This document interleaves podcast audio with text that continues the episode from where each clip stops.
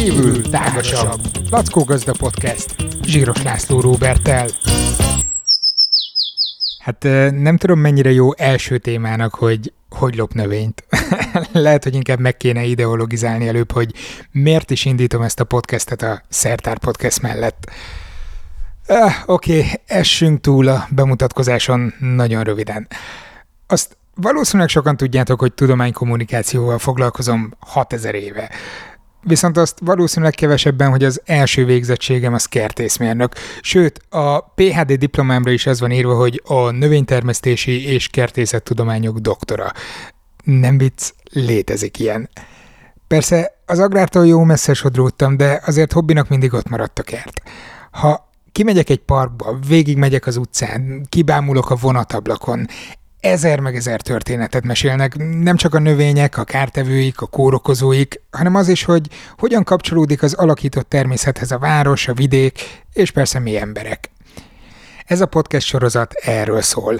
Egyrészt a saját kerti naplóm a birtokról, értsd a negyed hektáros hétvégitelekről, az uglói erkélyemről és a társasház előtti zöld konfliktus zónáról. Másrészt előszedek általánosabb érdekességeket is, és válaszolgatok arra a töménytelen kérdésre, amit rendszeresen kapok tőletek Twitteren és Instagramon. Meg persze ott vannak az agyrémek, tévhitek, szándékos vagy ártatlan greenwashing gyakorlatok. Hát nagyjából ennyi, és ha még megnyomod a feliratkozás gombot, vágjunk is bele a mai fő témába. A növénylopás 5 aranyszabálya. Másfél hete egyik este jöttem haza a kutyával, amikor feltűnt, hogy a tavaly kiültetett kis rozmaring milyen helyre kis növény lett. Jóképű, formás, láttam benne az Insta-like potenciált.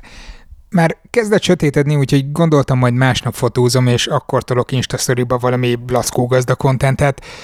Vagy általában a nálunk is sikeres mediterrán növényekről, vagy az illóolajokról, vagy arról, hogy hogy érte utól a rozmaringot is a nagy rendszertani átsorolás, és lett Rosmarinus officinalisból Salvia rosmarinus, tehát lényegében egy zsája. Egy szép, dús, most még csak 30-40 centis, de rozmaring illatú zsája. az ilyen laza kis instaposztokkal simán el szokott menni egy másfél órám, amíg mindent kétszer is ellenőrzök, de szerencsére ez most másképp alakult. Valaki megspórolta nekem ezt az időt. Reggel ugyanis hűlt helye volt a növénynek. Ha hallgatod ezt az adást, köszi szépen tolvaj, hogy megkíméltél a témaválasztás dilemmájától. Nagyon jó arc vagy. Viszont olyan kis balfék voltál, hogy kénytelen voltam arról posztolni inkább, hogy hogyan lopj növényt úgy, hogy életben is maradjon nálad. Eleve érdemesebb lett volna ősszel vagy koratavasszal zsiványkodnod, bár Tény, hogy a rozmaringnál nincs ez a tipikus téli nyugalom, mint mondjuk a, nem tudom, szőlőnél. Olyannyira, hogy akár egy enyhe január végén is bele lehet futni néhol virágzó rozmaringba, de ez más téma. Ráadásul azzal, hogy csak kitépted a földből, a gyökerek felét simán benhagytad. Az meg növényeknél egy egész fontos koncepció, hogy fentre pakolják ki a napelemet, lent meg megy a víz és tápanyag szivattyú. Ha bármelyiket kiiktatod a rendszerből, megborul a csí áramlása, úgyhogy nem fog működni. Remélem a hajtásokat visszavágtad legalább, hogy ellensúlyozd ezt a gyökérvesztést, és a roncsol gyökereket is gondosan visszametszetted az egészséges részig, mert így, ahogy most van, nagyobb eséllyel lesz jó vasárnapi ebédhez, mint dísznövényként a kertbe. Persze a rozmaring elég stram növény, kihever a sok mindent, szóval bízunk a legjobbakban, teljen benne örömed. No, ez volt a személyre szabott tartalom, de arra gondoltam, általánosíthatnánk a szabályokat kezdő növénytolvajoknak. Jó, nem leszek álszent. Loptam növényeket az elmúlt húsz évben, nem egyet-kettőt, hanem a lakásomban található növényeknek konkrétan a jó részéért nem adtam ki egy fillért se.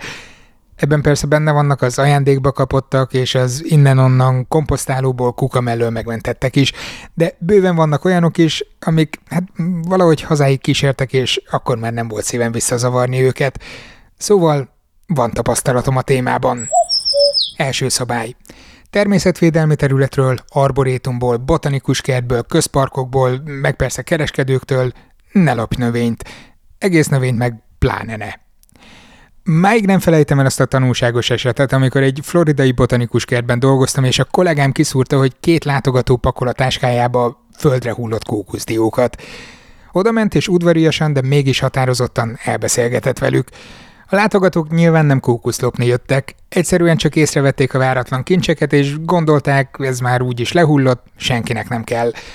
Erre a kollégám tartott egy kis előadást arról, hogy egy botanikus kert nem csak azért van, hogy a látogatók gyönyörködhessenek a növényekben, hanem fontos szerepük van a kutatásban, fajmegőrzésben és a biológiai sokféleség fenntartásában. Ezért egy botanikus kert a növény teljes életciklusát végig kíséri, és ebbe a termések is beletartoznak. Totál igaza van. Ezt a szitut aztán a szokásos esti meetingen is elővettük, amiből nekem két dolog volt maradandó. Az egyik, hogy hogy kezelje egy ilyen helyzetet agresszív beszólogatások nélkül, a másik pedig, hogy milyen isteni finom a friss kókuszdió. Életemben akkor ettem először. Persze ebből ne a szűrjétek le, hogy az egzotikus növényeket telepofával zabálják a kertészek. Van ilyen is, de ami fontos, és nagyon-nagyon fontos, hogy van előtte egy szakmai kontroll, hogy mi az, amire szükség van kutatásokhoz, továbbszaporításhoz, más kertekkel való csereberéhez, és mi az, ami mehet mondjuk úgy dolgozói extra juttatásként. Második szabály. Ne lopj, kérj. Meg fogsz lepődni, milyen szívesen adnak növényt akár ismeretlen emberek is. Ehhez persze meg kell találni a megfelelő ismeretlen embert és a megfelelő kommunikációt. Ha például a szomszéd utcában épp most vonultak le az egyik háztól a kertépítők, te meg odamész a tulajhoz, hogy te, nekem kéne az a bokor, akkor valószínűleg egy határozat nem lesz a válasz. De ha kiszúrsz egy olyan embert, akinek a kert nem biodíszlet, hanem szemmel láthatóan életforma, ott már jó eséllyel sikerrel jársz majd. Az rögtön jó pont nyitásnak, ha megdicséred a kertjét. Beszélgessetek. Előbb-utóbb nem csak magokat, dugványt, vagy akár növényt kapsz, de gondozási tanácsokat is bőven. Harmadik szabály. Mértékkel lopj. Úgy vigyél el növényt, hogy bőven maradjon helyben is. Sőt, észre se lehessen venni, hogy hiányzik bármi is. Nem csak olyan dolog van, amit úgy tudsz lopni, hogy az eredeti tulajdonos sem károsítod. A növények egy része speciál ilyen. Most hagyjuk a jogi kereteket, és nézzük pragmatikusan a dolgokat.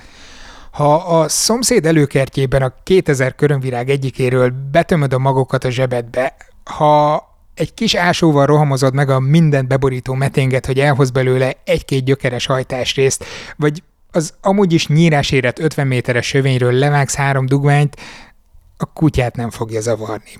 Jó, tudom, ilyenkor jön, hogy ah, igen, de ha mindenki kimegy és ezt csinálja, akkor nem marad. Uh-huh. Gondolod, hogy egy olyan országban, ahol az emberek a kisújukat nem mozdítják azért, hogy ennél nagyobb orderei dolgokban is előrébb lépjenek, majd beindul egy növénylopáson alapuló kertkultúra? Nyilván nem. Ja, és ennek a szabálynak a másik olvasata, hogy csak annyit lopj, amennyi feltétlenül szükséges. Nem biztos, hogy minden mag ki kell, vagy minden dugvány meggyökeresedik, ezért nyilván érdemes biztonsági tartalékot is szedni, de egy kertész nem azért lop növényt, mert ingyen akarja megoldani a teljes növénybeszerzését. Sőt, akik szoktak szakszerűen növényt lopni, vásárolnak is. A sors iróniája egyébként, hogy pont amikor ezt a részt írtam a jegyzeteimbe, kaptam értesítést a futártól, hogy pár perc és kiszállít egy növényrendelésemet. Szóval a folyamat a lényeg. Nyilván a kis hamiskás adrenalinlöket is számíthat, de a hangsúly azon van, hogy foglalkozol a növényjel, szaporítod, neveled, sikerélményed van vele, aztán pedig tovább tudsz adni belőle akár másoknak is. Negyedik szabály. Ne végezz piszkos munkát. A növények tök más stratégiával gyógyulnak sérülésekből, mint az állatok. Mivel helyhez vannak kötve, elég hamar kihaltak volna, ha nem tudtak volna így vagy úgy átvészelni egy viharkárt vagy egy éhenkórász vega ősállatot.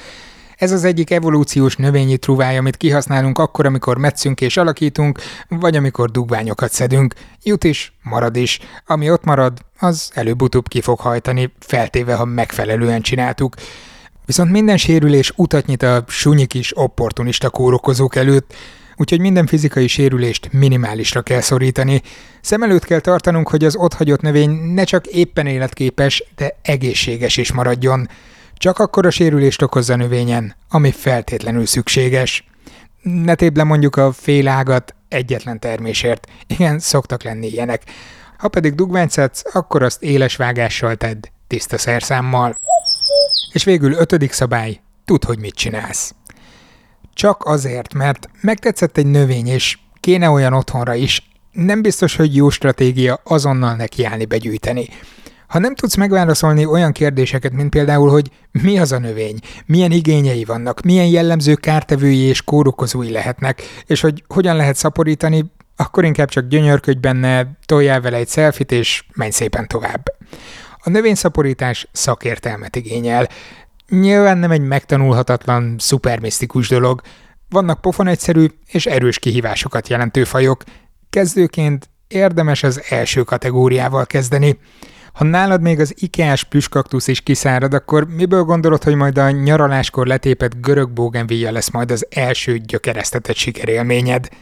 Kezd az alapoknál, és haladj fokozatosan. Olvas utána, tanulj technikákat, hogy amit ellopsz, az igen nagy eséllyel meg is maradjon.